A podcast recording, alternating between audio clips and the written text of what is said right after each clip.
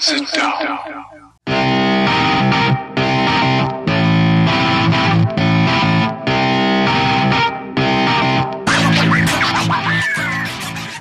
Witam wszystkich i każdego z osobna. Ja jestem Robert Kochan, a to jest Kochana NBA, najbardziej nieobiektywny podcast o najlepszej koszykarskiej lidze świata.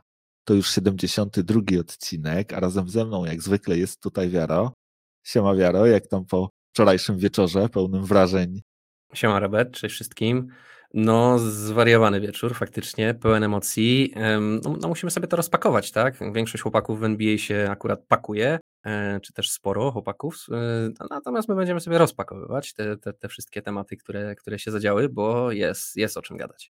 No zdecydowanie e, ten trade deadline nie zawiódł. Działo się, działo się sporo, ale zanim może o tym będziemy rozmawiać, to słuchaj, poświęćmy chwilkę, żeby porozmawiać o wczorajszym drafcie do, do All-Starów. Jestem ciekaw e, Twoich spostrzeżeń. Wiem, że oglądałeś, no i właśnie, jak Ci się podobało, co myślisz? Wiesz co, no tutaj e, spostrzeżenia krótkie już tam pal licho z tym, jakie drużyny zostały wybrane, bo to tam e, mnie osobiście najmniej interesowało ale no zabawa była przednia. Oglądało się to fantastycznie, było mnóstwo śmiechu. Mm, Kevin Durant nie zawiódł, był absolutnie e, wyrzuty z jakichkolwiek emocji na wizji, zachowywał się jakby to był absolutny obowiązek i jakby on nie miał absolutnie najmniejszej nawet ochoty, żeby tam być i w tym wszystkim uczestniczyć i, i oczywiście z wielką łaską odpowiadał na jakiekolwiek pytania, czy, czy, czy dokonywał jakichkolwiek wyborów. Do tego LeBron James, który sobie śmieszkował, hi, hi, hiszkował, no i oczywiście cała sytuacja z wyborem Jamesa Hardena w drafcie, którego no, no, no i, i, cała ekipa tam, która, która ten draft prowadziła, czyli Kenny, Chuck, Shaq yy, i Ernie. I oni też oczywiście się mocno tam podśmiechiwali z tego, że Durant y, już, już te, na ten moment swojego byłego kolegi z drużyny nie chciał wybrać bardzo mocno. No i Harden skończył jako ostatni wybór w drafcie, bardzo mnie to bawiło. No ja się bawiłem świetnie, całe, całe wydawisko mi się bardzo podobało tak jak mówię, mniejszą uwagę zwracałem na to, jakie te drużyny zostały wybrane, a tak naprawdę jakich tych wyborów dokonywali, więc co się za tym kryło i za te wszystkie historyjki e, i żarciki, które były dookoła. E, no, świetne, świetne widowisko moim zdaniem. Też się z tym zgodzę, mi się bardzo też to podobało.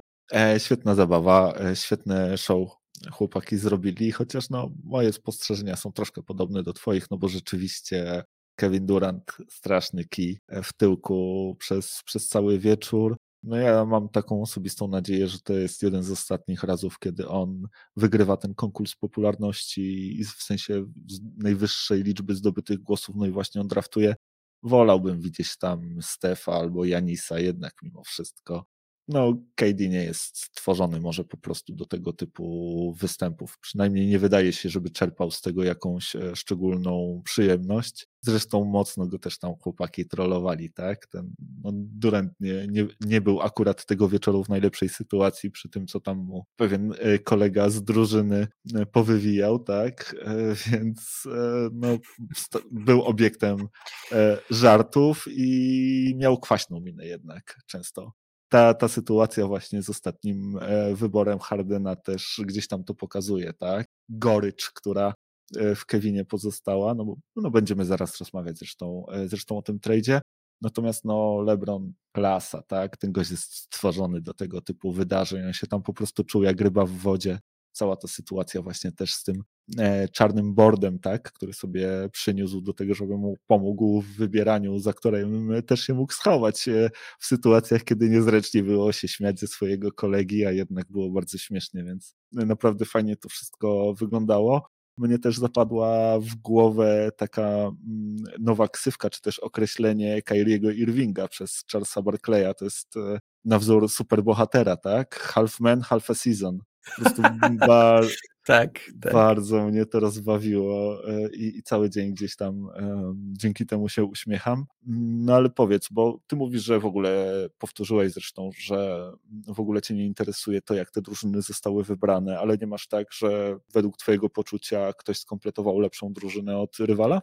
Znaczy, wiesz co, ja w ogóle zauważam, że ja bardzo podobnie jakby, może myślę o koszykówce, to jest zbyt e, ambitne słowo, bardziej jakby co mi się podoba w koszykówce. Ja mam bardzo podobne jakby e, sympatie koszykarskie do Lebrona, z tego co widzę. E, Lebron jak, jak się wypowiada o, o zawodnikach, jak dobiera tych zawodników, no to, to w dużej mierze widzę, że, że lubimy tych samych gości, że to tak ujmę, więc mnie ta ekipa Lebrona zdecydowanie tutaj się, się bardziej podoba, zdecydowanie większą jakby tutaj sympatię do tej, do tej części czuję, ale tak jak mówię, no wiesz, no to są All-Stary, no tutaj nie da się źle wybrać. No, to, to każda drużyna jest napakowana e, gwiazdami z najwyższej półki, więc tutaj ciężko powiedzieć, kto ma lepszą drużynę. Ale mnie, tak jak mówię, mnie osobiście bardziej podoba się ta drużyna Lebrona podobne rzeczy nas y, gdzieś tam, podobni zawodnicy nam się w, w, podobają i mnie osobiście ta drużyna zdecydowanie bardziej przekonuje, ale Durant też ma fajną pakę, też fajną ekipę zebrał. W ogóle, no tak jak mówisz, fajne widowisko, super żarty, naprawdę można się było pośmiać, Chuck jak zwykle gwiazda ym, widowiska, ale LeBron też nie zawiódł. Zresztą dla mnie Durant też nie zawiódł, bo ja się dokładnie tego po Durancie spodziewałem i on, tak jak mówisz, był totalnie sztywny i, i, i dokładnie tak to wyglądało. Ja tam nie mam nic przeciwko, żeby on występował w tych, y, w tych y, All-Starach jako właśnie osoba wybierająca te składy. Fajnie mi się tam jego rywalizację z LeBronem y, ogląda i naprawdę ta niezręczność, którą on wprowadza tam do tego studia jest wręcz legendarna. No widzisz, no to tutaj się różnimy. E, co do, co do tego, że podoba ci się skład Lebrona, no to ty ostatnio się gdzieś tam wcielałeś w niego, tak? Draftowałeś z jego pozycji w tym naszym drafcie. E, no i różnica między wami jest taka, że ty sięgnąłeś po Jokicia e, z pierwszym pikiem, on w ostatnim dopiero wybrał Jokera. Zresztą nie poświęcił nawet jakiejś specjalnie dużej ilości słów do tego, żeby go docenić, tak? W przypadku innych czasami troszkę bardziej się starał. Co, nie ma szacunku dla MVP w lidze? Nie wiem, czy. Nie wydaje mi się, żeby to tak było. No, jakby nie było, to czterech zawodników LeBron wybierał, tak? E, a DeMar wcześniej... DeRozan poszedł wcześniej. No dobrze, no DeMar DeRozan y, być może to jest y, jakaś tam, jakaś tam oznaka czegoś, e, ale tak czy inaczej tu się nie ma na co obrażać. To jest, są najlepsi z najlepszych, e, jakby nie było, więc... I Wiggins. No i Wiggins, tak. Jokic jest myślę wszemi wobec ceniony tak jak powinien wśród zawodników NBA. Nie wydaje mi się, żeby on tam jakoś był szczególnie niedoceniany przez innych graczy. Być może media niespecjalnie mm, w tym wszystkim widzą tą, tą jego wielkość, ale wydaje mi się, że inni gracze NBA to akurat nie mają z tym problemu. No jasne, dobra, sobie zostawiamy ten temat, przechodzimy do tego, co najważniejsze dzisiaj, czyli właśnie do tego trade deadline'u, do tego, co się działo, no i zaczniemy może od razu z grubej rury, no bo, no właśnie, umarła drama, niech żyje drama. 76ers wreszcie pozbyli się Bena Simonsa, czyli ta największa drama właśnie NBA od początku sezonu wreszcie gdzieś tam znalazła swój finał. Na Nets, mimo zapowiedzi sprzed kilku dni, że nie mają zamiaru wytradować Jamesa Hardena, zrobili to no i rozbili swoją wielką e, trójkę. Mm, no, trzeba przyznać, że, e, że nie trwała ona zbyt długo. Półtora sezonu chyba nie na to liczyli, kiedy po Hardena tradowali. E, tych meczów też w tej wielkiej trójce nie zagrali dużo razem, bo jeśli się nie mylę, było to tylko 16 meczów. W tych meczach 13-3 dla drużyny Nets. No ale właśnie, w końcu udało się ten trade dopiąć i, i do Filadelfii trafił James Harden i Paul Millsap. E, a Brooklyn wzmocnili się o Bena Simonsa, Sefa Kerego, Andre Dramonda. Wybór e, w pierwszej rundzie draftu w 2022 roku, zupełnie niechroniony, unprotected i e, wybór w pierwszej rundzie draftu w 2027 roku, protected od pierwszego do ósmego miejsca. Zresztą oba, oba te piki mają w razie czego też możliwość przesunięcia na kolejny rok. Jak Ci się ten trade w ogóle podoba? Dużo tutaj tematów, tak, dużo wątków poruszyłeś przy okazji tego trade'a. Mm, jak mi się trade podoba, może od tego zacznę. Trade mi się podoba. Uważam, że to jest w ogóle taki dość mocno wzorowy trade NBA, jak się powinno trady między obiema drużynami wykonywać. Tutaj chyba każdy dostał trochę to, czego chciał. Każdy się gdzieś pozbył tego, czego chciał się pozbyć, dostał coś, co chciał mieć w zamian. E, może nie do końca wszyscy są jakoś super zadowoleni. Nie jest to oczywiście taki trade, który rozwiązuje wszelkie problemy obu drużyn, ale myślę, że taki dość sprawiedliwy, tak? Tutaj chyba nikt się nie czuje, nie czuje jakoś strasznie oszukany e, w tym tradzie. Być może najbardziej oszukani się tutaj powinni czuć, no chyba tak naprawdę nawet nie Kevin Durant i Kyrie Irving, tylko sam Kevin Durant się chyba tutaj najbardziej oszukany czuje w tym, w tym całym tradzie, bo to on, on tutaj miał obiecane, że będzie właśnie trzygłowy potwór e, z Brooklynu, a tym, tym sposobem na razie wygląda na to, że mamy węża z Brooklynu. Nie ma tutaj nigdzie tych pozostałych dwóch głów tego potwora. No i cóż, to jest y, z koszykarskiego punktu widzenia wygląda to całkiem nieźle dla obu drużyn, a przynajmniej na papierze, tak? E, ben Simmons to jest taki zawodnik, który koło Kevina Duranta może naprawdę fajną koszykówkę prezentować. Y, Kyrie Irving też gdzieś tam plątający się dookoła tego, e, wydaje mi się, że, że, że, że to do siebie pasuje. To są, to są akurat takie, takie klocki, które jakąś spójną układankę tworzą, jak je pododajesz jeden do drugiego. No i podobnie mamy w, podobną sytuację mamy w Filadelfii, tak? Tutaj James Harden też myślę, że no, idealny wręcz y, partner dla Joela Embida. Filadelfia myślę, że naprawdę będzie teraz bardzo groźna. Już dawno mówiliśmy o tym, że powinna taka bardzo, bardzo groźna być. Teraz chyba w końcu nadchodzi ten moment, kiedy tak będzie. No tylko właśnie, no dużo zależy od tego, jak te gwiazdy jeszcze będą wyglądać nie na papierze, a, a, a na parkiecie, bo to tak naprawdę mm, zadecyduje o tym, kto tutaj i, i, i jak będzie na te trady patrzył. E, no bo jeżeli, jeżeli Philadelphia dostaje Jamesa Hardena, który ma zamiar grać tak, jak grał przez ostatnie mecze w, w Brooklynie, czy tak jak grał na, pod koniec e, swojej przygody w Houston, no to to może być dramat, to może być tragedia, tak? To może się skończyć tym, że tam będą niesnaski w tej drużynie. Joel Embiid nie należy do najbardziej takich powiedzmy cierpliwych e, osób i, i osób, które gdzieś potrafią swoje emocje na wodzach trzymać. Raczej jest gościem, który, który mm, no powie, co mu na sercu leży, tak? Powie, co mu gdzieś tam w duszy śpiewa, jak, jak będzie taka potrzeba. E, po jakichś kilku przegranych meczach widzę jak najbardziej, że tam mogą być jakieś spiny, awantury, mm, jakieś wytykanie palcami no a po drugiej stronie znowu Ben Simmons, no to jest zawodnik, którego nie widzieliśmy od czasu jego ostatniego, można powiedzieć, y, rozpadów w playoffach, samo unicestwienia tego zawodnika. Zobaczymy, jak się, jak się będzie pokazywał po tym wszystkim. E, świeża karta, zupełnie nowy zespół, nowe miejsce. Potencjał jest ogromny, tak? Ben Simmons już pokazał nieraz, że jest jednym z najlepszych obrońców y, w tej lidze i że naprawdę potrafi świetnie w tego kosza grać. Jego problemy są zupełnie inne niż problemy Hardena. On ma problemy natury, nie wiem, czy można to nazwać natury mentalnej. No, bardziej to są problemy, myślę, z, z jakąś taką samooceną, z jakąś samowartością, z takimi rzeczami. Tak czy inaczej, no gdzieś ma śmieszne, znaczy śmieszne, to nie są problemy. Śmieszne to są jak najbardziej poważne problemy, y, ale takie no, no nie, nie stricte przyziemne koszykarskie problemy to są, które jego akurat ograniczają, tak? Więc też nie wiadomo, jak, jak chłopak się z tego wszystkiego pozbiera, jak się odrodzi w tym Brooklynie. Mm, na papierze wygląda to świetnie, a jeszcze zupełnie tak naprawdę y, pominąłem mm, tych zawodników komplementarnych, no choćby Stefa Kerego, który tutaj myślę, że będzie naprawdę fajnym, solidnym wzmocnieniem drużyny Brooklyn. Brooklyn sporo dostał za Hardena, trzeba przyznać, że to jest naprawdę taka paczka no solidna. Takiej paczki mniej więcej byś się spodziewał za, za, za super gwiazdę pokroju Hardena.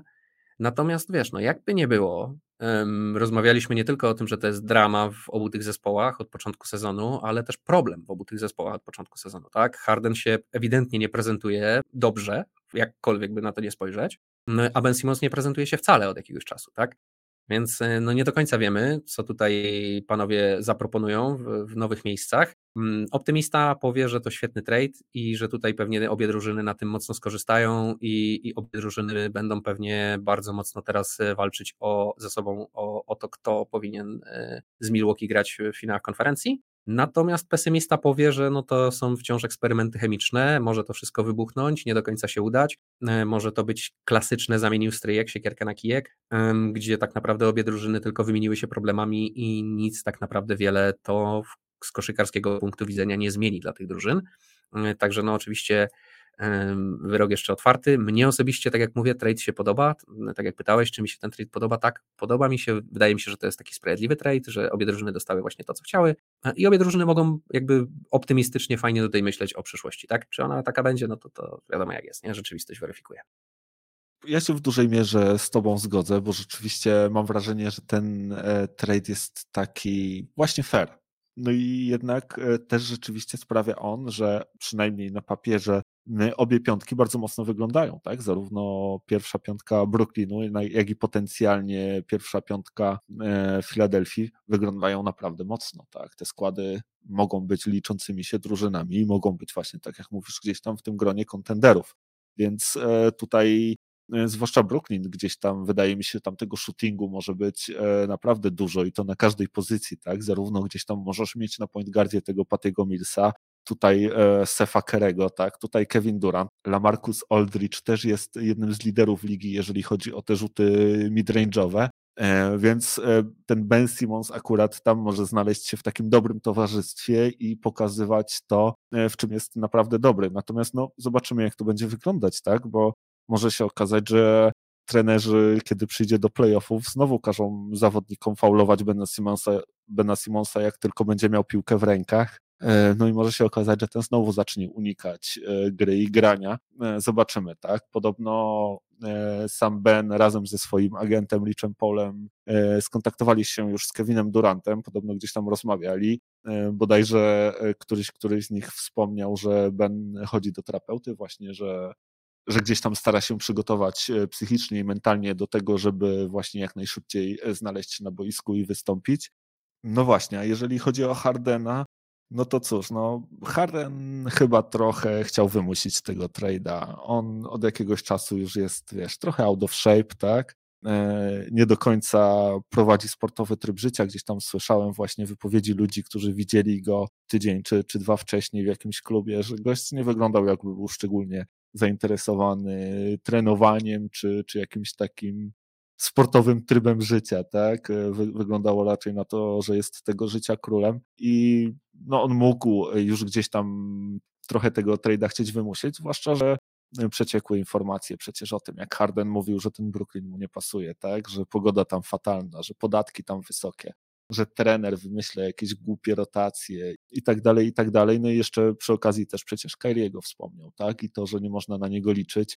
E, no i to wszystko sprawiło, że on rzeczywiście z tego Brooklynu chciał uciec. E, ta Filadelfia też gdzieś tam była jego wymarzonym miejscem. On chciał właśnie do tej Filadelfii trafić, ale jak to będzie, no zobaczymy, tak? Harden jego łaska na pstrym koniu jeździ, jak to się mówi, a on też niewiele ma do stracenia, bo on teraz właśnie podobno, mm, tak, tak, tak przeczytałem, że optnął, jak to się mówi, tak, czyli, czyli e, jakby zapisał się na ten ostatni rok kontraktu, który mu przysługiwał, czyli niemalże tam prawie 48 milionów dolarów, więc on ma przynajmniej ten rok za no niemal 50 baniek, żeby sobie zobaczyć, jak w tej Filadelfii mu się podoba. A jak mu się nie będzie podobało, to znowu stwierdzi, że przetestuje sobie e, free agency, a za rok sytuacja będzie już na pewno lepsza, bo rozmawialiśmy o tym, że w tym e, zaciekawa nie będzie i Harden nie miałby dużo opcji, więc e, no właśnie, może się okazać, że i, że i taki jest jego plan, nie mam pojęcia. No, ten gość podejmuje dziwne decyzje, tak? Drugi sezon, drugi raz gdzieś tam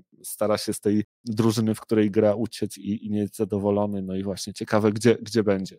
No ale słuchaj, e, chciałbym Ci jeszcze zapytać e, o jedną kwestię, bo myślę, że każdego trade'a będziemy sobie w ten sposób podsumowywać. Kto Twoim zdaniem wygrał e, tę wymianę? No na ten moment to tutaj zwycięzcą jest, tak jak już wspomniałeś, James Harden, bo to on dostał to, czego chciał, tak naprawdę, ze wszystkich tutaj zaangażowanych. Y, być może Daryl Morey też można tutaj Daryla wskazać jako zwycięzcę, bo on też dostał poniekąd to, co chciał. Natomiast no stricte zwyciężył Harden, tak? Tak jak mówisz, drugi rok z rzędu robi dokładnie to samo. Wcześniej było Houston i też mu się tam nie podobało, też miał swoje powody, żeby z tego Houston odejść.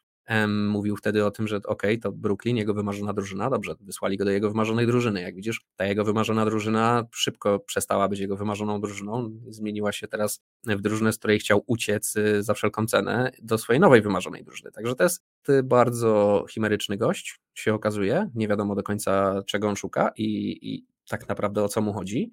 Więc ja bym był tutaj bardzo ostrożny z ocenianiem właśnie tego pod kątem Filadelfii, czy Filadelfia to wygra, czy, czy, czy, czy być może Brooklyn, no, no bo to samo, no, nie wiadomo jak to na, na, tak naprawdę na parkiecie będzie wyglądało, ale w tym momencie, na ten moment mogę śmiało powiedzieć, że Harden tutaj jest zwycięzcą, bo on dostał dokładnie to, czego chciał, jest teraz tam, gdzie chciał być i tak jak mówisz, ma dużo możliwości. Zobaczymy, czy cokolwiek pokaże, zobaczymy, czy Filadelfia będzie miała z niego pożytek i czy to jest to miejsce, którego szuka, e, no czy będzie takim trochę błędnym rycerzem NBA i będzie się tak plątał od drużyny do drużyny i, i nigdy tego pierścienia nie zdobędzie i będziemy, będzie też takim zawodnikiem jak, nie wiem, Carmelo Antony i będziemy wspominać, że co by było gdyby w jego przypadku, tak? Co już zresztą będziemy na pewno robić, bo ta trójka z Brooklynu i to, co, co, co by było gdyby, e, no to chyba, tak jak wspomniałeś, no 16 meczy tylko zobaczyliśmy, gdzie e, wszyscy trzej panowie grali. Też e, wśród tych 16 meczy trzeba by jeszcze sprawdzić, ile z nich było takimi meczami, w których wszyscy grali na 100%, byli zdrowi i mogli grać pełne tam 35 minut na, na wysokich obrotach. No nie mieliśmy okazji tak po, po prawdzie przyjrzeć się temu, jak ta trzydłowa, trzygłowa hydra wygląda, jak ten potwór z Brooklynu będzie grał. Mm, szkoda trochę, e, że, że, że to nas ominęło. No ale tak jak mówisz, no tutaj łaska Hardena na pstrym koniu jeździ, jak się okazuje. No słuchaj, ktoś powinien na ten temat kiedyś nakręcić jakiś dokument, żebyśmy poznali prawdę, jak to wszystko wyglądało. No bo nie taka była gdzieś tam obietnica w momencie, kiedy właśnie jeszcze tutaj Harden do tych dwóch chłopaków dołączył. E, myśleliśmy, że będą rządzić i, i trząść tą ligą przez lata, przynajmniej niektórzy się tego obawiali. No tu proszę. Możliwe, że Brooklynowi wyjdzie to na dobre, zobaczymy. E, natomiast, no właśnie, to jest koniec, koniec tego projek projektu, e, początek czegoś innego. Natomiast ja jestem troszkę większym optymistą od ciebie. Ja uważam, że w tym tradzie wygrali prawie wszyscy. My, bo kończy się drama związana z Benem Simonsem. Już nie musimy gdzieś tam na ten temat rozmawiać. E, wszystko przed Benem zaczyna się nowy rozdział. E, media, bo, bo zaraz zacznie się nowa drama, tak? Kiedy Ben wróci, czy jak będzie wyglądał w pierwszym meczu, tak? Obserwujemy, czy rzuci trójkę, czy nie. Zaczniemy mu liczyć. To samo będzie z Hardenem, tak? O, proszę, tutaj ciągle jest out of shape, ciągle te numery nie są takie, jakie były, czy James Harden się kończy.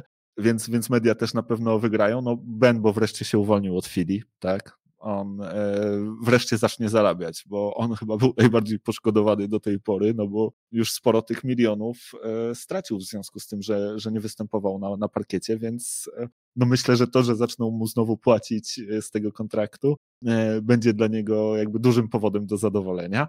Harden, no bo się uwolnił z Brooklynu, to o czym wspominałem, tak? Od kiepskiej pogody, od kiepskich podatków, od kiepskiego coacha i kiepskich kolegów z drużyny w nową idyllę Harden wraca z szerokim uśmiechem. E, podobno w Filadelfii już dwie godziny e, po tym tradzie pojawił się billboard na ulicy z napisem Beard is here. Także no właśnie, dla, dla Hardena też nowy rozdział. Daryl, bo Daryl w końcu dopiął swego, tak? Długo na to pracował.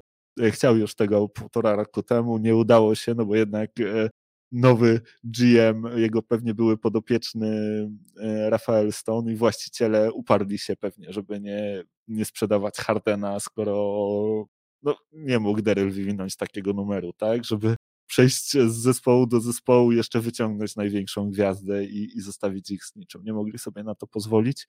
E, wymyślili inny projekt. No właśnie, a jednak w, ostatecznie w konsekwencji James Harden w Filadelfii. No i właśnie, ciekawe, ile Daryl Morey proponował wtedy Houston i czy to była wyższa cena niż, niż teraz musiał za Hardena zapłacić. Czy, czy warto było czekać, czy nie. To jest, to jest bardzo na pewno ciekawy temat. Sean Marks też wygrał, no bo Brooklyn ma, tak jak już mówiliśmy, świetną drużynę, tak? I to na wielu pozycjach. Oni jakby oddali jednego zawodnika, ale wzmocnili się bardzo jako drużyna i zwłaszcza jeżeli Joe Harris e, nie wróci w tym sezonie z powodu kontuzji, dodanie tego, tego shootingu może być na wagę złota, właśnie, na wagę złota nawet, tak? E, natomiast no, jeżeli chodzi o przegranych, bo dlatego powiedziałem, że prawie wszyscy, no to w moim, w moim mniemaniu przegrało pozostałe 28 drużyn no bo tutaj e, no, tych dwóch kontenderów uporało się ze swoimi chyba największymi problemami, chociaż dla Brooklyn to raczej z połową swojego największego problemu, bo drugą połową jest Kyrie, e, ale jednak e, z jakimś tam problemem. No i to samo Filadelfia, więc obie drużyny teraz no, wydają się być bardzo mocne, przynajmniej na papierze. Zobaczymy, jak to będzie z Brooklynem, no bo oni teraz przegrywają wszystko, bodajże losing streak 10 w tym momencie coraz mocniej się tam w tych play-inach zaczynają osadzać, no i Kevin Durant jeszcze nie chce nawet zdradzać daty swojego powrotu. Zobaczymy, jak to będzie. Może, może nie być też tam łatwo mimo wszystko w tym Brooklynie. E, no ja ci powiem tak, to jest, tak mówisz, że wszyscy tutaj wygrywają, to jest faktycznie taki e, tak mocno optymistyczne patrzenie na tą sytuację i to mam wrażenie, że to jest taki trochę krótkotrwały optymizm, to jest taki, nie wiem, jak na takim e, spotkaniu rozpoczynającym projekt, gdzie wiesz, wszystko na razie jest super, nie? jeszcze się nic nie zaczęło, ale już wszyscy są zadowoleni no zobaczymy tak naprawdę, co będzie jutro, nie? bo dzisiaj to okej, okay, na papierze jest fajnie, każdy się gdzieś tam jakiegoś problemu pozbył. Pytanie, czy nie kupił sobie za nie, zamiast tego jednego problemu trzech innych. E, no i tego nie wiemy tak naprawdę, bo tak jak wspomniałem, no nic tutaj nie jest. Y, Bena Simonsa nie widzieliśmy od, od dawna na boisku. James Harden nie prezentuje tutaj nic specjalnego. E, także słuchaj, no to, to może być, tak jak mówię, to może wcale nie być takie hura optymistyczne. Ja bym jeszcze się wstrzymał oczywiście na dzień dzisiejszy. Y, fajnie to wygląda i na pewno wszyscy zaangażowani, tak jak mówisz tutaj, każdy sobie gdzieś tam lampkę szampana na pewno otworzył e, e, i, i gdzieś tam chłysnął mm, za sukces. No ale to dopiero początek tak naprawdę, bo papiery nie grają, tego typu rzeczy nie są, nie są na boisku widoczne. Co będzie na boisku, to dopiero zobaczymy i jak to będzie wyglądało. Na pewno optymistycznie można na to wszystko spojrzeć, no bo tak jak mówię, taka fajna wymiana, tak, że tutaj każda z tych drużyn może w jakiś tam sposób y, myśleć o tym, że będzie lepiej, tak, ale czy będzie, y, to na razie jest trochę życzeniowe myślenie, więc y, ja się, ja się tutaj wstrzymuję. Harden na pewno moim zdaniem wygrał, bo tak jak mówimy, no on akurat dopiął swego i on, on dostał wszystko, co chciał, tak. Ben Simmons, no Ben Simmons się wyrwał z Filadelfii, ale jak mu będzie w Brooklyn, to się dopiero okaże, tak. Brooklyn pozbył się Hardena, ale czy, czy Ben Simmons jest e, zbawieniem, odpowiedzią e, na te pytania, które ich gdzieś tam drążą, czy, czy ten Seth Curry mm, jest faktycznie tym wzmocnieniem, którego potrzeba i czy to już rozwiąże problemy Brooklynu, tego nie wiem. To samo z Jamesem Hardenem w drugą stronę, tego też nie wiem. Także e, ja tutaj mimo wszystko widzę jednego zwycięzcę, aczkolwiek rozumiem, rozumiem twoje optymistyczne patrzenie na rzeczy. No wiesz, to jest też troszkę tak, że ja zakładam, że nie jesteśmy w stanie przewidzieć przyszłości, tak? Nie wiemy, wiesz, może być różnie. W każdym tradzie najważniejszy zawodnik tego tradu może zaraz złapać kontuzję i, i tak dalej. Nie wiemy, co będzie, tak? Natomiast y, może bardziej zamiast w takim razie, e, kto wygrał tego trade'a, powinienem tutaj powiedzieć, że każdy, prawie każdy się czuje, jakby tego trade'a wygrał, bo bo nawet jeżeli to ostatecznie nie kończy się wygraną, to każdy gdzieś tam, mam wrażenie, czuje, że w jakiś sposób dopiął swego, tak? A to tutaj się zgadzam w 100%. To jest tak, tak jak wspomnieliśmy, to jest taki, no ciężko tu innego słowa użyć jak fair. Sprawiedliwy ten trade jakiś taki się wydaje być, tak? Rzadko kiedy się tak zdarza w NBA. Zresztą będziemy jeszcze dzisiaj o tradeach rozmawiać i nie wiem, czy znajdziemy drugiego takiego trade'a, którym obaj się zgodzimy, że no, każdy tutaj dostał, można powiedzieć, nikt tu nikogo nie oszukał, y, wymienili się w miarę sprawiedliwie, tak? Natomiast, no, tak jak mówisz, no, każdy trade to jest, y, ocenianie tradeów to jest y, bardzo taka, to jest takie trochę zapalanie zapałek na wietrze, jak to kiedyś ładnie ująłeś, y, no bo to jest, y, tylko można z perspektywy czasu to dobrze ocenić. Na razie to my sobie, tak jak mówisz, możemy gdybać, co to będzie, milion rzeczy się jeszcze może zdarzyć, tak? Na papierze wygląda to naprawdę fajnie.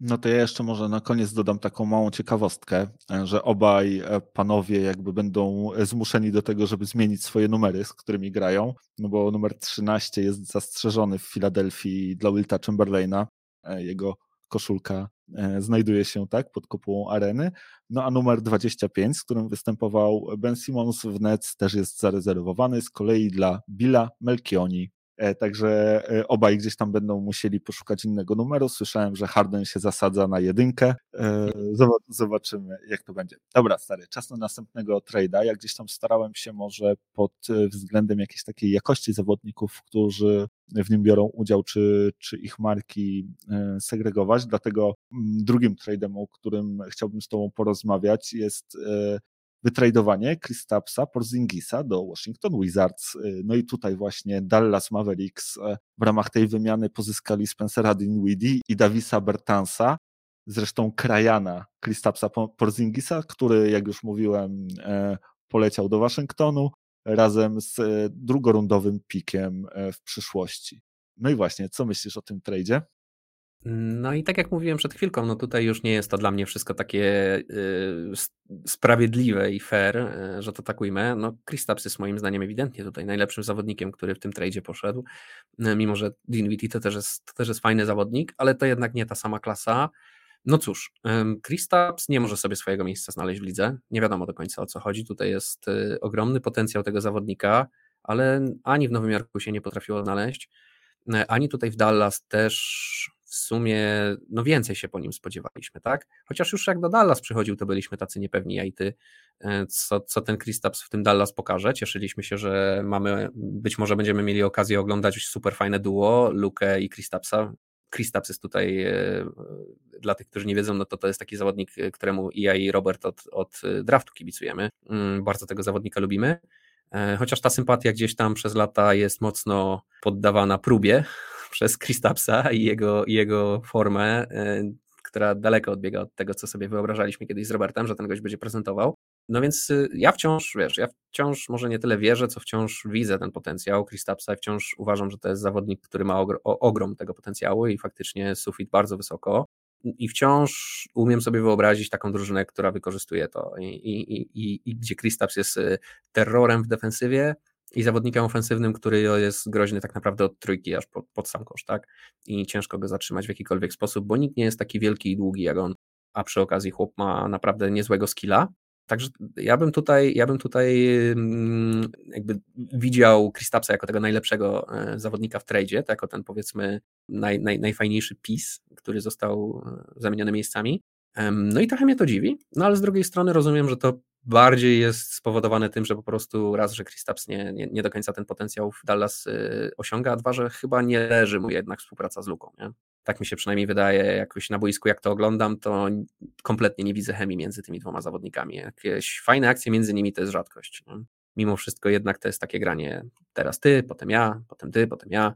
Nie do końca zespołowe, nie do końca to jest ten taki one-two punch, jaki jakby się spodziewali. A Dallas szuka, Dallas ewidentnie szuka, widać, że, że oni, to, zresztą to zawsze była taka drużyna, która nie będzie stała w miejscu, e, oni nie chcą być średniaczkiem, oni chcą wygrywać, szczególnie kiedy wiedzą, że mają takiego zawodnika jak Luka, wokół którego można budować naprawdę fajną drużynę. E, no i wydaje mi się, że to robią, tak? Zbierają jakieś pisy. Nie wiem, czy jak, jak poważnie oni myślą tutaj o, o, o mm, Dimui Team i, i Bertransie. Bertrans to raczej jest taki zawodnik, wiadomo, gdzieś tam łagowy, y, ja wiem, siódmy, ósmy z ławki być może nawet dziewiąty, ale, ale pożyteczny zawodnik, a jak e, złapie swoją, swoją hot formę, to naprawdę potrafi te trójki sypać.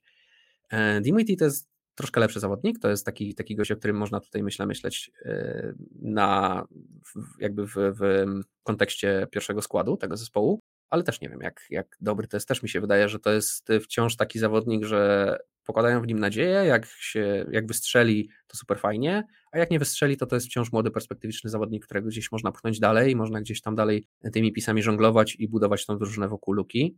Tym bardziej, że tuż przed playoffami, można powiedzieć, no może nie tuż przed playoffami, ale to jest jakby nie było jeszcze przed playoffami żonglerka, w tym momencie składem. Widać, że jednak y, Dallas e, wciąż nie jest pewne tego, jak ta drużyna jest zbudowana, mimo tego, że ostatnio grają lepiej, wciąż widzą tam duże braki i, i, i wiedzą, że tą drużynę trzeba wzmocnić, jeżeli oni mają faktycznie coś w playoffach y, zadziałać. E, no i bardzo mi się to podoba, tak? Cieszę się, że, że ruchy podejmują. No i tak jak mówię, trochę wymuszony też ten trade y, Porzingisa w inny sposób niż, niż Harden, nie jakby bezpośrednio przez Kristapsa, bardziej przez jego formę i przez to, że po prostu nie umiał znaleźć wspólnego języka z Luką. Natomiast z perspektywy Wizards no to całkiem fajny trade, tak? Wizards wzięli chłopaka, który ma ogromny potencjał, jak wystrzeli to super, jak nie wystrzeli, no to się go gdzieś tam jakoś, e, jakoś e, pewnie zutylizuje ten jego kontrakt. A no, umówmy się, no Wizards nie liczą w tym momencie na jakieś wielkie cuda, oni raczej szukają tych pisów, wokół których można taką drużynę budować. Bradley Bill już w tym sezonie, e, z tego co mi wspominałeś, nie zagra, więc raczej to jest myślenie o przyszłości z ich strony. Fajne myślenie o przyszłości. Kristaps jak wystrzeli, no to super wygraną mogą, mogą z tego mieć, tak? Jakby się okazało, że akurat w Wizards Kristaps y, ten swój potencjał osiągnie, no to, to, to by się okazało, że już szukanie można odłożyć i, i, i faktycznie można budować jakąś drużynę wokół Kristapsa i Brady'ego Billa. A jak nie, no to mają kolejny pis, który można gdzieś tam, tak jak mówię, albo zutylizować, albo opchnąć, albo gdzieś tam zrzucić komuś już pewnie niedługo, y, żeby mm, zejść poniżej kapa, gdzieś tam będzie expiring kontrakt z niego, także kto to wie. No nie wiem, czy to tak łatwo będzie z tym Kristapsem, no bo wiesz, ja ciągle jakby wierzę w jego potencjał i tak jak już wspomniałeś, bardzo lubiłem zawsze tego zawodnika i ciągle lubię. Natomiast czasami o tym zapominam, no bo łatwo o tym zapomnieć, bo Kristaps nie gra często, tak? On jest bardzo kontuzjogenny jednak mimo wszystko. Do tej pory chyba nie miał ani jednego sezonu w NBA, który rozegrałby cały. Zresztą teraz przecież też opuścił ostatnie pięć meczów z powodu kontuzji kolana. W tym sezonie zagrał tylko w 21 z 55 meczów. No i właśnie, tak było całą jego karierę. I czy to sprawia, że można o nim myśleć poważnie, jeżeli chcesz budować mocną drużynę.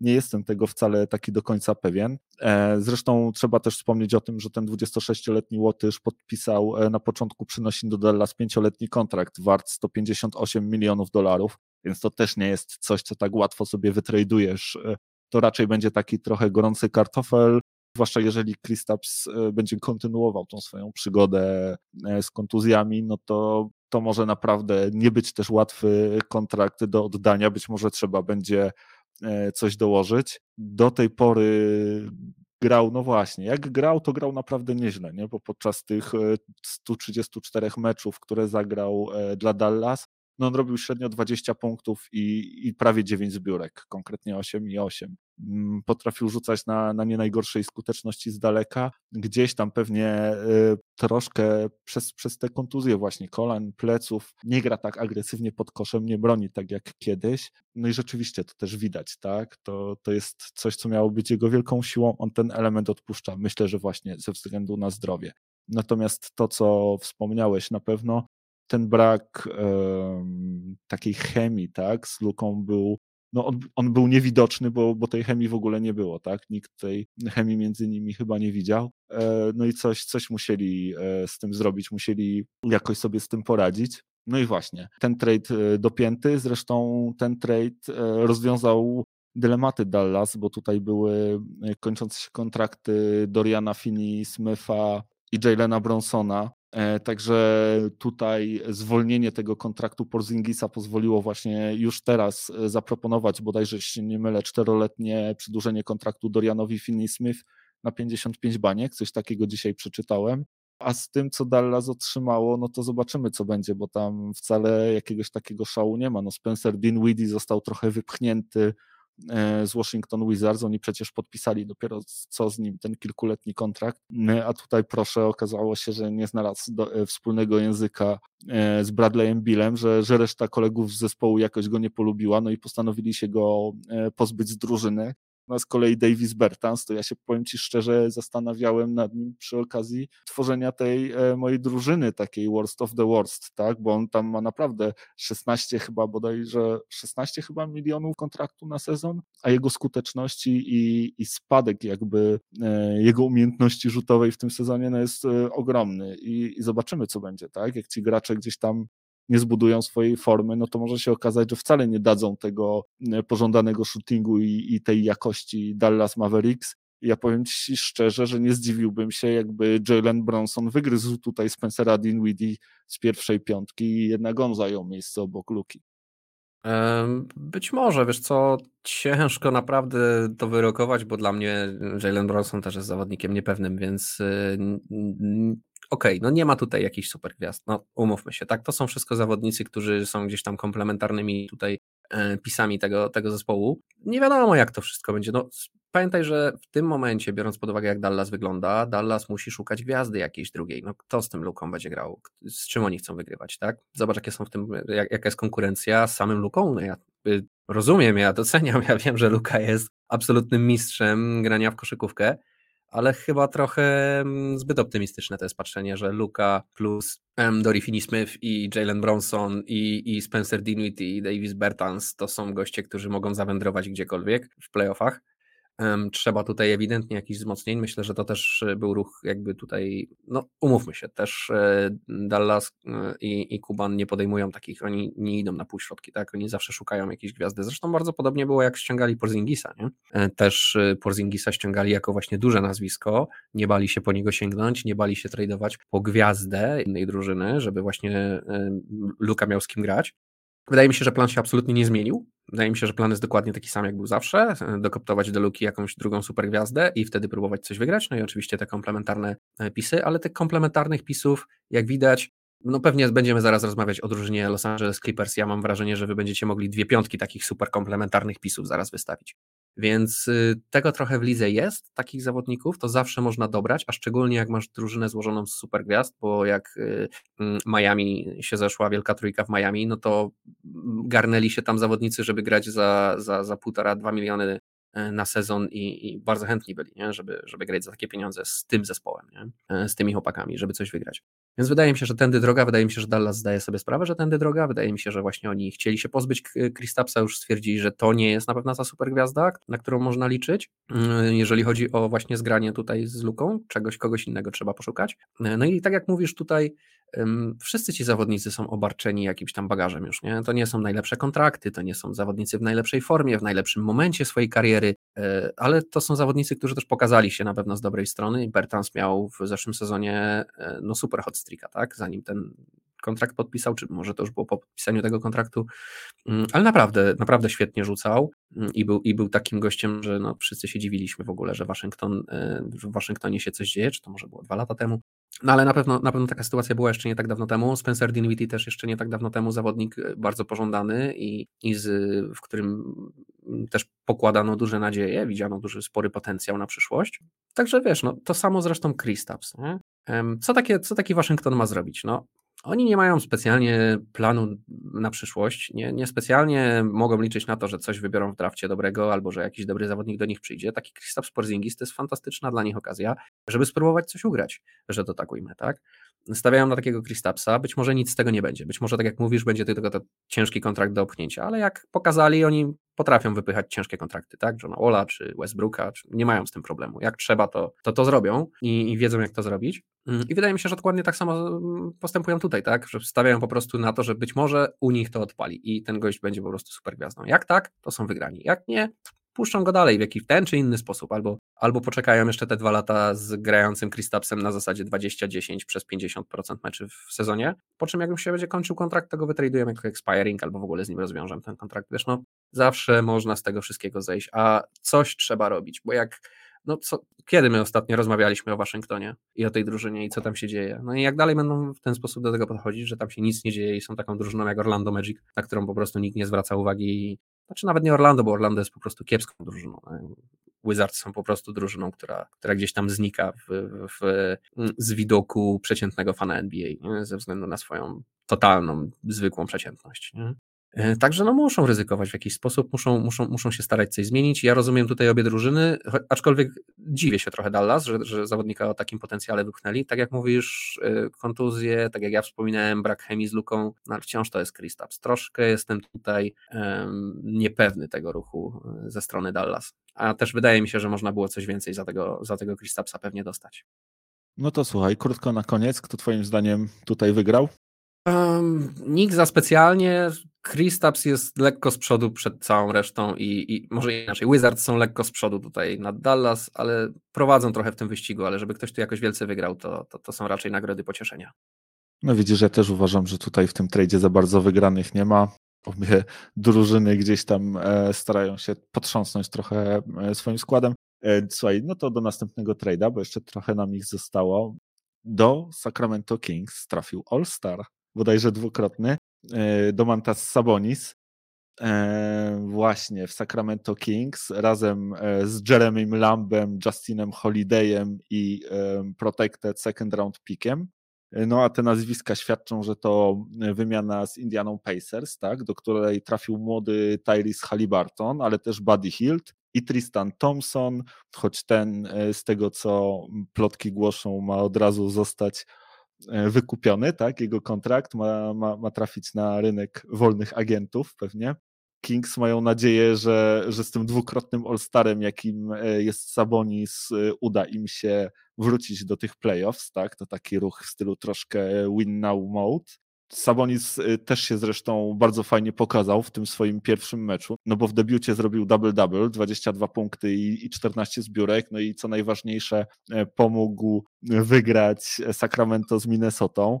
E, ważny mecz, bo oba zespoły no, nie aż tak daleko od siebie w tabeli, a Sacramento potrzebuje każdego zwycięstwa, żeby do tych play-inów się doczłapać, no żeby nie być tą najgorszą drużyną w historii, jeżeli chodzi o te kolejne sezony bez, bez grania w playoffach. No ale zobaczymy, czy im się uda, bo ta strata e, nie jest wcale mała. No a Pacers Pacers robią trochę taką wyprzedaż garażową, tak? Oni zamierzają porządnie przetasować e, swoim składem. Zresztą będziemy potem mówić jeszcze przy okazji innych trade'ów, bo, bo to nie jest jedyny, w którym brali udział, jedna z bardziej e, takich aktywnych e, drużyn. I tutaj na pewno Rick Carlisle będzie miał sporo roboty, a ja myślę, że to też może nie być e, do końca ostatni ruch Pacers, może jeszcze nie w tym sezonie, może tutaj spróbują się e, przyczaić e, na, na właśnie możliwie wysoki wybór w drafcie, no ale potem gdzieś właśnie wokół Milesa Turnera, wokół tego młodego Halibartona będą się chcieli budować pewnie. No powiem Ci, że to jest akurat trade, który mnie mocno zaskoczył, Nie spodziewałem się szczególnie ze strony Kings, nie spodziewałem się y, czegoś takiego, absolutnie, że oni w tym momencie postanowią właśnie ściągać All-Stara do tej drużyny, jakim jest Sabonis, chociaż umówmy się, Sabonis to jest taki trochę All-Star na wschodzie, jak my to mówimy. No ja nie jestem do końca przekonany, że to rozwiązuje jakiekolwiek problemy jakiejkolwiek drużyny. Indiana jeszcze jestem w stanie to zrozumieć, bo oni chyba, tak to przynajmniej z mojej, na moje oko wygląda, że oni chyba postanowili w końcu zrobić rebuild mm, i, i faktycznie tą drużynę przebudować. Tak jak mówisz, tutaj już zaczęli tą wyprzedaż garażową, no ale jeszcze mają tam duże nazwiska, jeszcze wciąż jest tam e, Turner, e, jeszcze wciąż jest e, tam Brogdon, mm, także to nie są tacy zawodnicy pierwsi, lepsi z łapanki, to są nieźli, niezłe grajki, mm, no ale właśnie, to są tylko niezłe grajki i tylko takich niezłych grajków właśnie Indiana miała u siebie, z jednym z nich zresztą był Saboni, Sabonis. No i tego Sabonisa wytradowali. No, ja się nie dziwię, że tradowali z Kings. Można naprawdę, jak widać, fajnych zawodników z Kings wyciągnąć. Zresztą zawsze można było. Tyrese Halliburton to jest naprawdę zawodnik z fajnym potencjałem. Myślę, że tutaj Indiana naprawdę dobry ruch zrobiła. No, to mogą mieć z niego spory pożytek z tego gościa. Może to nie jest jakaś pierwsza opcja w ataku w jakiejś mistrzowskiej drużynie, ale komplementarnie to jest, tak, jest przede wszystkim zawodnik, który może śmiało grać w pierwszym składzie na skrzydle e, i może grać w pierwszym składzie w dobrej drużynie, bo on umie, on umie rzucać, umie całkiem nie najgorzej bronić. Bardzo inteligentny zawodnik. E, myślę, że, że, że to jest fajny pis, który tutaj Indiana dostała no, Sabonis to też jest fajny pis, tak? Sabonis to jest taki baby Jokic, to jest taki, taki, taki mini Joker, e, dużo mniejszy od Jokera i w związku z tym nie taki skuteczny, ale bardzo inteligentny, bardzo taki właśnie z wszechstronną grą, potrafi grać pod koszem, potrafi coś tam rzucić, świetnie rozegrać piłkę i zbiera waleczny, takie serce drużyny, takie dynamo napędowe.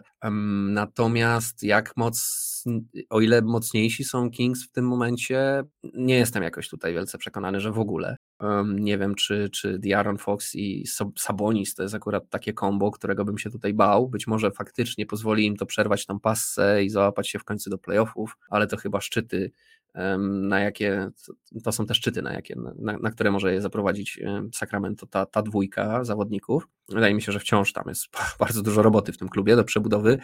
E, jeżeli coś, coś tam ma zacząć faktycznie dobrze funkcjonować i, i, i ta drużyna ma zacząć wygrywać, jest kilku młodych zawodników wciąż w Sacramento. Całe szczęście, że, że Davion Mitchell jeszcze w tym tradzie nie poszedł, bo tego się bardzo bałem, jak zobaczyłem, że Sacramento traduje. Miałem obawy, że, że, że naprawdę pozbędą się wszystkich swoich młodych, fajnych zawodników właśnie za jakiegoś e, grajka pokroju Sabonisa. Na szczęście się tak nie stało. Oby, oby to już był koniec takich dzikich ruchów w Sacramento. Tam cały czas, tam jest mało talentu jeszcze, za, zdecydowanie za mało talentu, żeby, żeby ta drużyna myślała o jakichś poważnych wygranych. Trzeba jeszcze, jeszcze w drafcie dobrze wybierać, e, trzeba jeszcze to wszystko gdzieś tam podrasować. Tym bardziej, że są przykłady drużyn, które w ten sposób ostatnio się naprawdę nieźle budują, jak choćby Memphis Grizzlies. I, i myślę, że tędy droga dla, dla Sacramento, nie jakieś zwariowane trady w tym momencie i, i właśnie tradowanie całego tego młodego narybku i tych, tych młodych perspektywicznych zawodników za, za gościa, który, który już wiele lepszy nie będzie niż to, co pokazał. Sabonis raczej się już nie wespnie na jakieś wyżyny swoich umiejętności. Myślę, że to już jest taki dość, dość ograny zawodnik, już chyba można, można śmiało powiedzieć, że prezentuje to, co będzie prezentował prezentował sobą. Też w miarę stabilny, więc to jest na pewno jakaś, jakaś e, fajna rzecz dla Sacramento, ale wciąż bardzo, bardzo, bardzo mało. Natomiast Indiana, Indiana tutaj e, fajne ruchy. Mm, tak jak mówisz, to nie są jedyne ruchy. Myślę, że też e, Turner i Brogdon też raczej spakowane walizki i czekają na telefon, mm, bo różnie może być, ale myślę, że tędy droga, myślę, że to, jest, to są słuszne kroki mm, podejmowane przez ten zespół i jak dalej będą takie trady wykonywać jak teraz, zbierać taki młody talent, no to to jest to jest, mogą być taką trochę Oklahoma City na, na wschodzie,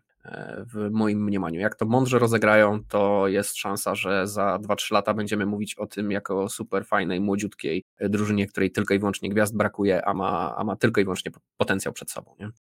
No zobaczymy. Na pewno moim zdaniem jednak Turner i, i Brogdon mogą te walizki schować do szafy. No trade deadline właśnie się skończył. Na pewno do końca tego sezonu zostaną w drużynie Pacers. Mm, natomiast e, to jest też tak, że Brogdon przecież dopiero co podpisał extension, więc on chyba jeszcze nawet przez jeden rok nie będzie mógł zostać wytradowany. Zobaczymy jak to będzie. E, wydaje mi się, że to są jednak zawodnicy, którzy są mocno brani w kontekście jakby długofalowej przyszłości Indiany, przynajmniej na razie. Wszystko się oczywiście może zmienić. Ja na pewno tego trade'a zapamiętam przez e, łzy Tyrisa Halliburtona, bo to była dla niego też taka solidna lekcja dla tego młodego zawodnika, jak wygląda e, biznes w NBA.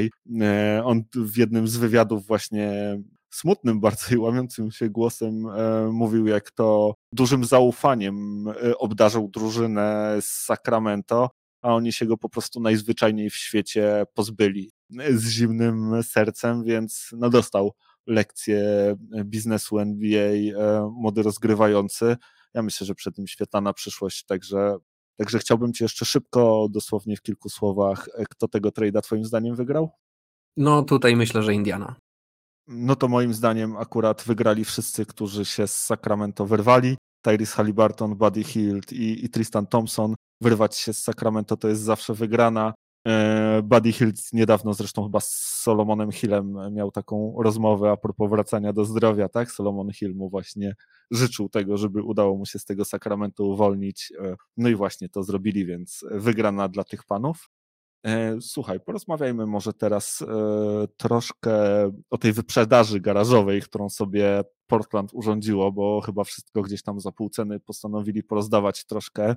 Moim zdaniem, no takie nie do końca E, przemyślane, czy, czy nie do końca tyle otrzymali, ile, ile mogli, ale nie jestem też e, ekspertem, natomiast no bezsprzecznie mamy do czynienia z końcem ery Lillard McCollum, no bo CJ wytradowany do drużyny Pelicans, która oprócz tego otrzymała jeszcze Larego Nansa Jr., Tonego Snella, no a do, do drużyny Trailblazers powędrowali Josh Hart, e, Tomasz Satorański i Nickel Alexander Walker, którzy o czym pogadamy sobie być może za chwilę, jeśli starczy czasu, y, powędrowali dalej do, do innych drużyn, ale też niejaki Didi Luzada, kimkolwiek jesteś Didi. No i oczywiście e, Protected e, First Round Pick e, z tego roku.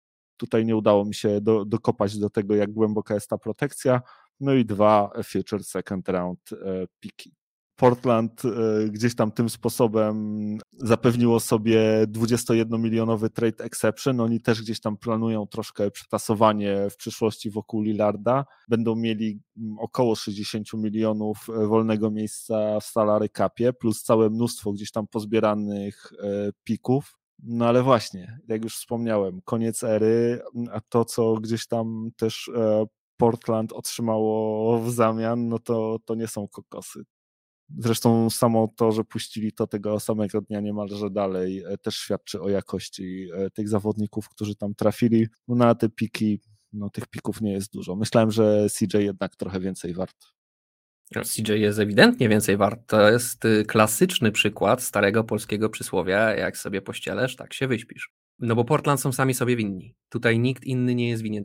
Aczkolwiek, e, jeszcze zanim może przejdę do, do konkretnej analizy, alleluja bracie, e, w końcu, w końcu poszli po rozum do głowy i w końcu stwierdzili, że należy tą drużynę rozwalić i zapytać się po prostu na wolnym rynku wolnych agentów, ej, kto by chciał grać z Damem Lillardem u nas w Portland? I tak trzeba było do tego podejść 3 lata temu, a nie teraz. I teraz, ponieważ dopiero jak Lillard ich pod ścianą postawił, to postanowili dokonać takich faktycznie drastycznych ruchów w składzie, e, no to tak jak mówisz, za pół darmo tych zawodników rozdają. I to już nie tylko, nie tylko CJ poszedł za, za, za, za można powiedzieć, szrot, e, ale generalnie to, jak Portland wyprzedało swoich zawodników, ten trade z Clippers też po prostu moim zdaniem, no nie mogłem uwierzyć, że tacy zawodnicy za pół darmo po prostu z Portland można było to wszystko wyrwać. Bardzo żałuję, że Denver się na to nie, za, nie załapało.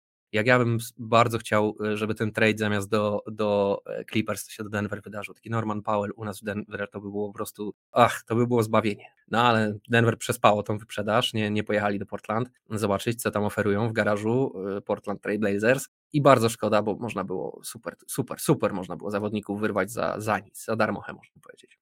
No, może nie takich super zawodników, że to jakieś są nie wiadomo jakie gwiazdy, ale takich komplementarnych zawodników do, do drużyn, które potrzebują takich zawodników, no, no super fajnie. Także alleluja bracie, w końcu. No i mm, wracając do tego, co mówiłem na początku, sami są sobie winni. Trzeba to było robić dawno temu, Trzeba było nie obiecywać Lillardowi z roku na rok, że tym razem się coś zmieni, po czym się nic nie zmienia i jest dokładnie ten sam skład, a jedynym wzmocnieniem jest jakiś, nie wiem, ósmy zawodnik na ławce, co nic tak naprawdę nie, nie wywraca do góry nogami w tej drużynie, co to zmienia, tak?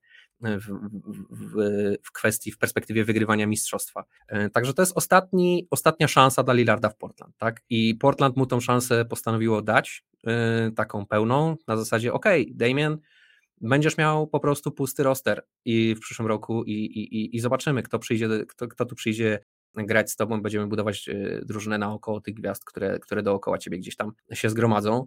Taki jest plan. Co z tego wyjdzie, zobaczymy. Mm, ja wiesz, że ja za to trzymam wszystkie kciuki, jakie mam i te, których nie mam i strasznie temu kibicuję. Ja bym bardzo chciał, żeby w Portland powstała taka fajna drużyna naokoło Lillarda. Y, nie widzę na to dużych szans, mm, ale tak jak mówię, alleluja bracie, w końcu, w końcu się to stało.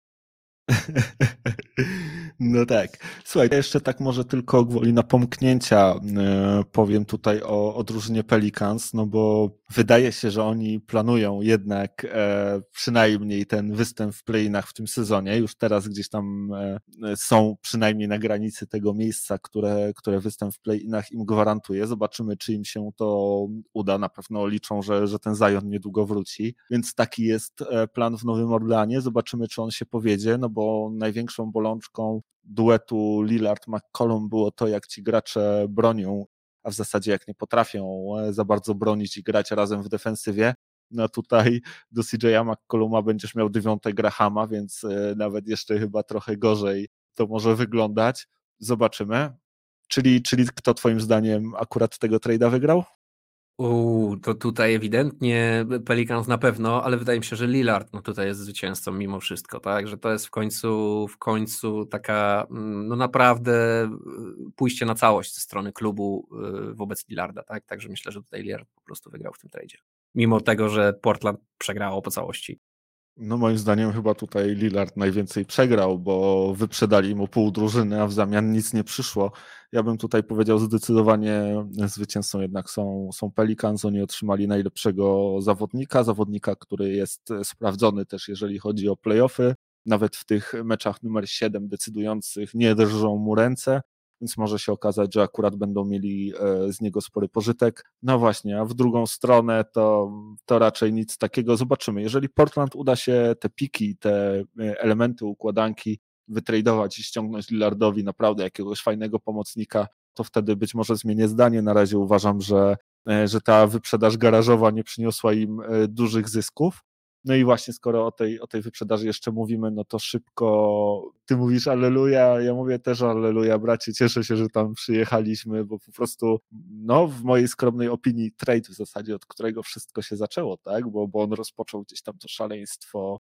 Jeżeli chodzi o, o wymiany zawodników, e, no słuchaj, to, to zgarnięcie Normana Powella i Roberta Covingtona przez Clippers, oddając w zamian Erika Bledsoe, Justina Winslowa, Kiona Johnsona i, i future second round pick. Proszę cię, ja się tak cieszę, że się pozbyliśmy tych zawodników e, i wydawało mi się, że będziemy musieli jeszcze dopłacić, żeby się Bledsoe pozbyć, bo no zresztą wiesz, że to jest gość, który jak tylko oddaje rzut, to ja krzyczę głośno nie, bo, no, bo nie potrafi rzucać totalnie. Justice Winslow to też jest e, no padaka tak naprawdę, tak? I to, to jest padaka po prostu szrot w każdym celu i słuchaj, oddaliśmy tyle kilogramów szrotu za Normana Powella jeszcze na 4 lata podpisanego na rozsądnym kontrakcie, który idealnie się wpisuje w ten timeline Kawaja i Pola Georgia. Zawodnik naprawdę solidny, który potrafi zarówno dać ci jakość w ataku, jak i też nie odpuścić w obronie i przynajmniej prezentować ten średni poziom. Właśnie ten jego pięcioletni e, kontrakt, który podpisał um, Sportland, jemu chyba już tylko 4 lata zostały, dokładnie tak mi się wydaje, że, że to jest idealnie e, mniej więcej jak to się splata z Polem George'em i Kałajem. No słuchaj, same pozytywy tego widzę, jeżeli się gdzieś tam znajdzie też e, okazję podpisać Roberta Covingtona nad jakiś, nad jakiś wiesz, mid-level e, e, exception czy, czy coś takiego, no to, to, to by było naprawdę super i no ze strony Clippers dobry ruch i moi, moim zdaniem też Clippers to wygrali po prostu najzwyczajniej w świecie. Myślę, że się ze mną zgadzasz, nie? E, idź pan z tym tradem, naprawdę. To jest. Po... Ach, ja siedzę stary i kręcę głową i wzdycham po prostu, jak to wszystko opowiadasz, nie? Ach, to po prostu tak ich wycyckaliście, jak ja bym sobie, naprawdę, jak ja żałuję, że to Denver tego nie zrobiło. To był taki idealny dla nas trade, tak samo idealny jak dla was. Ech, no i to mnie tak strasznie, strasznie boli. No nie, no to 100% racji tutaj nie masz w ogóle, nie ma co tu dodawać. Y, wycyckaliście ich po prostu najzwyczajniej w świecie. Natomiast jeszcze tylko na dwóch słowach wrócę do Lillarda. Y, no nie, no w tym momencie stary to tak, Lillard przegrał, ale to nie jest na ten moment. Pamiętaj, że to jest budowanie drużyny na przyszły sezon, bo Lillard i tak w tym sezonie już nie zagra, nie? Więc to o to chodzi, że oni po prostu zrobili pusto, wyprzedali ten skład i dobra, i będziemy budować jeszcze raz, nową drużynę, nie? I to, to jest ta wielka szansa moim zdaniem dla Lillarda i dlatego mówię, że Lillard wygrał tego trade'a, bo w tym momencie to oczywiście masz 100% racji. A już kończąc temat Clippers, no to co ja mam więcej powiedzieć, no no słuchaj, na pewno Portland opróżnili garaż, tak? On jest teraz czyściutki, wysprzątany, pozamiatali tam. Można Czeka... nowe Ferrari wprowadzić. Słuchaj, no, no właśnie zobaczy, zobaczymy, czy przyjedzie Ferrari, czy jakaś, nie wiem, zastawa, czy inna Volga, tak? Czy zdezelowany tarpan na przykład. Może się tak okazać. No Lillard na pewno czeka na jakiś luksusowy, fajny samochód, tak? On chciałby widzieć auto z potężnym silnikiem, którym, którym będzie mógł pojechać daleko w playoffach. No ale może się okazać właśnie, że przyjedzie zdezelowany tarpan, bo się okaże, że na rynku e, wszystkie Ferrari już są w dobrych rękach i, i nic z tego nie będzie. E, słuchaj, dla porządku jeszcze chciałem wspomnieć, że to nie był jakby ostatni e, trade Portland, bo oni tego czyszczenia składu kontynuowali. No i właśnie, pozyskali Joe Ingelsa z Utah Jazz, a w zasadzie wygasający kontrakt Joe Ingelsa, który złapał kontuzję eliminującą go z gry do końca sezonu. E, więc, więc tak naprawdę ten, ten jego expiring deal i, i zero minut do końca sezonu zgarnęli, do tego niejakiego Elia Hughesa, no i second round pick od razu od Utah, które pozbyło się właśnie kontraktu Joe Ingelsa.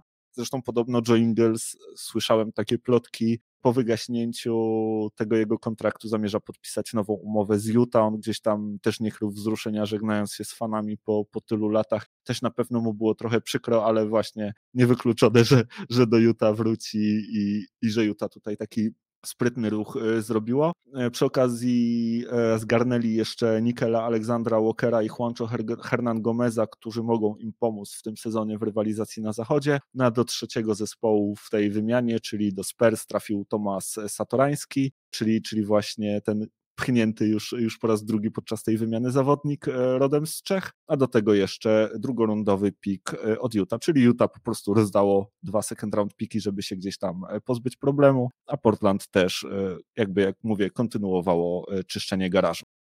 No tak, to faktycznie taka sytuacja o tyle ciekawa, że Joe Ingles bardzo mocno z drużyną Utah jest związany i tak jak mówisz, ja się tutaj absolutnie nie dziwię, że, że gdzieś tam tak emocjonalnie tą, tą przeżył.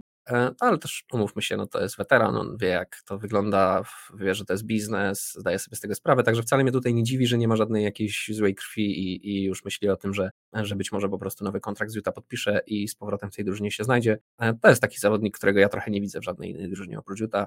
Kompletnie cały czas mi się z Utah kojarzy i, i wydaje mi się, że, że um, głupio by Utah zrobiło, gdyby się go pozbyło tak o. Nie? Ja rozumiem, że jeżeli to jest taki sprytny ruch, żeby gdzieś tam e, nie płacić tych kontraktów i tak dalej, to wszystko fajnie, a jeżeli faktycznie go skreślili, no to trochę szkoda ze strony Utah moim zdaniem, bo to taki zawodnik, który, który no, taka, taka trochę dusza tego zespołu. No, też tak myślę. E, słuchaj, w przypadku tego trade'a chyba nie ma sensu rozmawiać o tym, e, kto go wygrał, bo to chyba już nie, nie, nie aż tak znaczący trade. Natomiast mam tutaj jeszcze jeden całkiem fajny, który się wydarzył, a mianowicie e, Cleveland Cavaliers pozyskali Kerisa Laverta z Indiana Pacers, tak? Mówiliśmy o tej wyprzedaży też w Indianie. E, ona się wydaje być nieco bardziej mądra niż ta e, w Portland, no ale właśnie e, do Cavs powędrował Keris Lavert razem z drugorundowym pikiem od Miami właśnie na 2022 rok. A Indiana Pacers pozyskała expiring contract Rickiego Rubio, który jest w podobnej sytuacji jak Joe Ingles, też jest kontuzjowany, no i właśnie jego kontrakt wygasa a także pierwszorundowy pik e, chroniony jakby loterią, tak? czyli jeżeli będzie w lotery, no to jednak e, pozostanie z Cavs e, i dwa drugorundowe piki z 2022 i 2027 roku, jeden od Houston, drugi od Utah. No i właśnie, jak Ci się podoba ten trade i, i chyba Cavs tutaj go wygrali, nie? W sensie wzmocnili się, no do Pacers, Pacers też nie przegrało na pewno tego, oni zgromadzili te piki, więc taki no całkiem fair się ten trade wydaje, zakładając, że Caris Levert będzie zdrowy.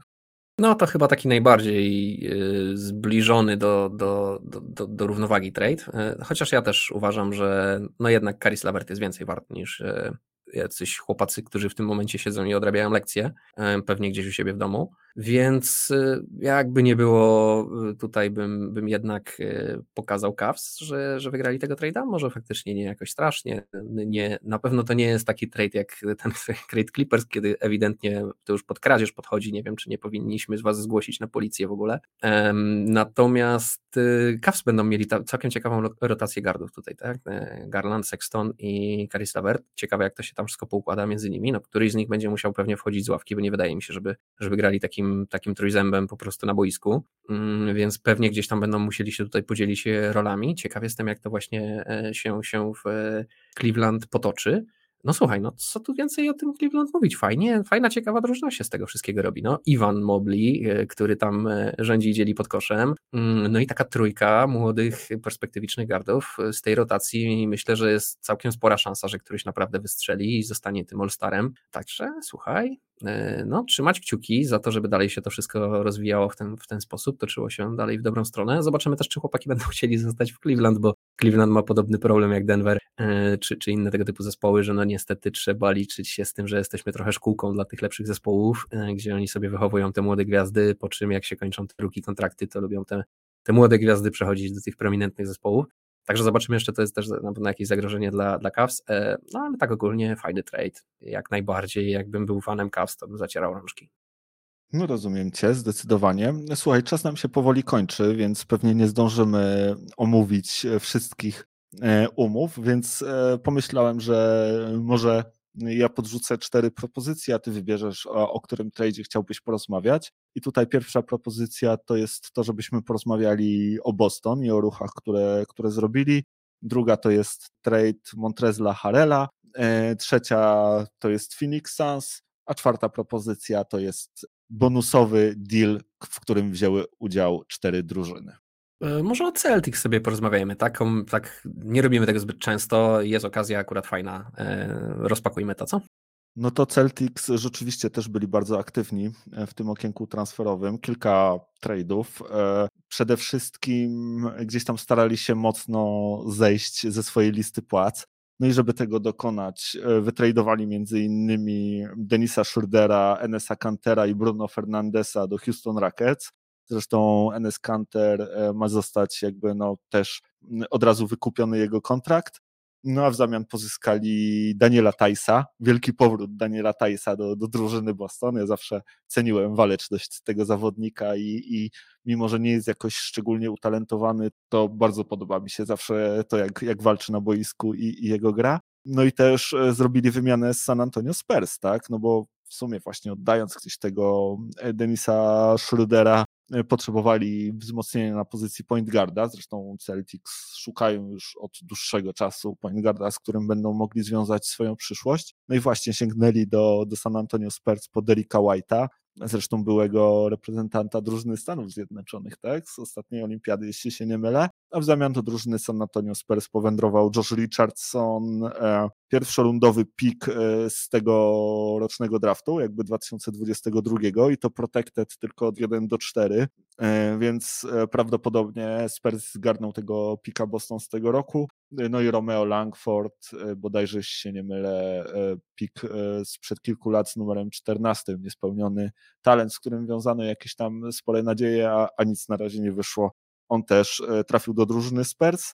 No i właśnie, jeszcze tego było mało Boston, bo okazało się, że są bodajże 3,1 miliona nad nad salary capem, a, a chcieli bardzo poniżej tego progu zejść, więc e, wytradowali jeszcze swój drugorundowy pik po to, żeby oddać do e, Orlando Bolbola, PJ'a Doziera i też drugorundowy pik oraz e, wyrównanie pieniężne bardzo zależało im, żeby poniżej tego salary zejść, no bo właśnie dzięki temu schodzą poniżej tego repeater taxa, tak, który im groził, czyli jakby kolejnych sezonów kiedy, kiedy muszą płacić podatek. Jeżeli jest kilka takich sezonów pod rząd, no to właśnie muszą zapłacić jeszcze więcej. Dlatego takim na tym e, zależało, no i dopięli swego, ale, ale byli bardzo aktywni. No i jak Ci się ta aktywność podoba? No, to tak jak porównywaliśmy um, to, co zrobiło Portland do po prostu wyprzedaży garażowej, Portland stwierdziło, że no ten, w tym garażu jest miejsce tylko na jeden samochód na razie, którym jest Damian Lillard, wszystko inne z tego garażu wyrzucili po prostu i sprzedali. E, tak Celtics stwierdzili, że e, oni już mają dwa fajne auta w garażu, tylko zagracony ten garaż jest strasznie, jakiś stary rower, tam jakaś stara deska surfingowa, e, tutaj jakaś, wiesz, jakiś grill sprzed trzech lat niespełniony, tam jakiś motor rozłożony na części, który miał być też fantastyczny, ale w sumie to jest, to jest rozłożony na części. I tak stwierdzili, że tych wszystkich gratów i tych wszystkich dziwnych rzeczy, które tam są, to trzeba by się w końcu pozbyć, tym bardziej, że to zżera fundusze i, i, i budżety. I zrobić porządek w tym garażu, tak, żeby było tak, że faktycznie są te nasze dwa luksusowe auta, i jest jeszcze miejsce na to, żeby wstawić tutaj, no może przynajmniej, przynajmniej jakiegoś takiego, wiesz, e, sensownego e, sedana średniej klasy albo coś w ten deseń, mm, żeby ta drużyna faktycznie miała ręce i nogi, bo wiemy, co w Boston działa, wiemy, co w Boston nie działa i cały czas nie możemy się wbrew pozorom doczekać tego, żeby te dwie, mm, dwa fajne pisy, które mają w postaci oczywiście Browna i Tatuma, obudować fajną drużyną, tak? Taką teoretycznie się zawsze mówi, że to znalezienie gwiazd jest najtrudniejsze, a znalezienie tych komplementarnych y, pisów jest dużo, dużo prostsze. Boston sobie z tym jakoś nie radzi, nie, nie mogą jakoś tych, tych, tych y, właśnie wzmocnień składu tych zawodników komplementarnych jakiejś z wysokiej półki pozbierać. Rzadko im się to zdarza, może Markus Smart jest takim zawodnikiem, na którym gdzieś tam tym Boston można polegać, ale też, też, też ma swoje niesnaski z kolegami z drużyny, też to wszystko tak średnio tam e, pasuje. E, także nie dziwi mnie to. E, trzeba tak robić, nie można być dalej pasywnym, Boston jest zbyt pasywny przez te ostatnie lata, zbyt mało robią na to, co, co mają, marnują trochę swój czas, marnują sobie trochę swoje okienka, no i mogą skończyć dokładnie tak, jak Portland skończyło, no i żeby jednak nie wyprzedawać tego wszystkiego, bo to jednak, wiesz, no, no ma to jakąś wartość wciąż, tak? Ten motor ktoś naprawi, będzie miał z niego pożytek, tak? Tą deskę też trzeba tutaj tylko ten odświeżyć, gdzieś tam wypolerować, wszystko będzie ok, tak? Rower, y, nowe koła założyć, y, dopompować, też będzie jeździł. E, natomiast y, no Boston już nie ma na to czasu, oni potrzebują solidnych, konkretnych wzmocnień. Postanowili, że skoro grozi im taka wyprzedaż garażowa, to może jednak lepiej zrobić na początek po prostu zwykłe porządki e, w tym garażu, lepiej go doprowadzić do, do, do jakiegoś normalnego stanu i, i, nie być e, postawionym w takiej sytuacji, w jakiej było postawione Portland. Mm, no i moim zdaniem to są słuszne ruchy, fajnie, że, że, że, że coś się dzieje, ja też czekam cały czas na to, żeby Boston zaczęło działać wokół tych swoich zawodników, e, no bo fajnie jest, jak Boston jest siłą na wschodzie, no. No, zgadzam się w dużej mierze. Rzeczywiście to wygląda jak takie, jak takie sprzątanie troszkę. Wydaje się, że to jest mądre, natomiast no nie jest to tanie. Zatrudnili chyba tutaj profesjonalnych sprzątaczy, no bo jednak ten pierwszorundowy pik chroniony tylko 1-4, jeżeli nie będą wybierać w tym roku, no oni wcale nie mają jakiejś takiej super pozycji, a ten draft mówią, że, że może być naprawdę mocny tak przynajmniej takie głosy do mnie dotarły, więc może się okazać, że tam będzie można fajnego zawodnika wyciągnąć. Zobaczymy. Zawsze, zawsze te trady, gdzie musisz oddać ten swój pierwszorundowy pik, gdzieś tam moim zdaniem są troszkę bolesne. Warto wtedy pozyskać coś jakościowego. Oni tutaj jakby postawili na to, żeby, że tak powiem, księgi odświeżyć i pozbyć się gratów w swoim mniemaniu, więc dużo jakby w tym, co powiedziałeś, jest prawdy. No i słuchaj, no i, i, i na tym chyba zakończymy, bo, bo i tak już dzisiaj bardzo długo e, rozmawialiśmy. Dziękujemy, jeśli wytrzymaliście z nami do tego momentu. No i zapraszamy Was już oczywiście na pewno na, na kolejny odcinek. E, za tydzień już chyba mecz All-Star, jeśli się nie mylę, w niedzielę. W piątek się zaczyna cały weekend, więc, e, więc zobaczymy, na pewno będzie o czym rozmawiać. No i co? I, i liczymy, że będziecie, będziecie z nami i, i zapraszamy Was do tego gorąco. Raz jeszcze dzięki, że byliście. Jeżeli macie jakieś pytania, pamiętajcie, że możecie do nas pisać zarówno na kontakt jak i na Facebooku możecie uderzać, gdzie tylko chcecie. E, chętnie posłuchamy Waszych opinii na temat tych trade'ów, kto Waszym zdaniem je wygrał, a kto przegrał. Dawajcie nam na pewno znać. No i co? I do usłyszenia za tydzień. Nic dodać, nic ująć. Trzymajcie się cieplutko i słyszymy się za tydzień. Cześć. Trzymajcie się, hej.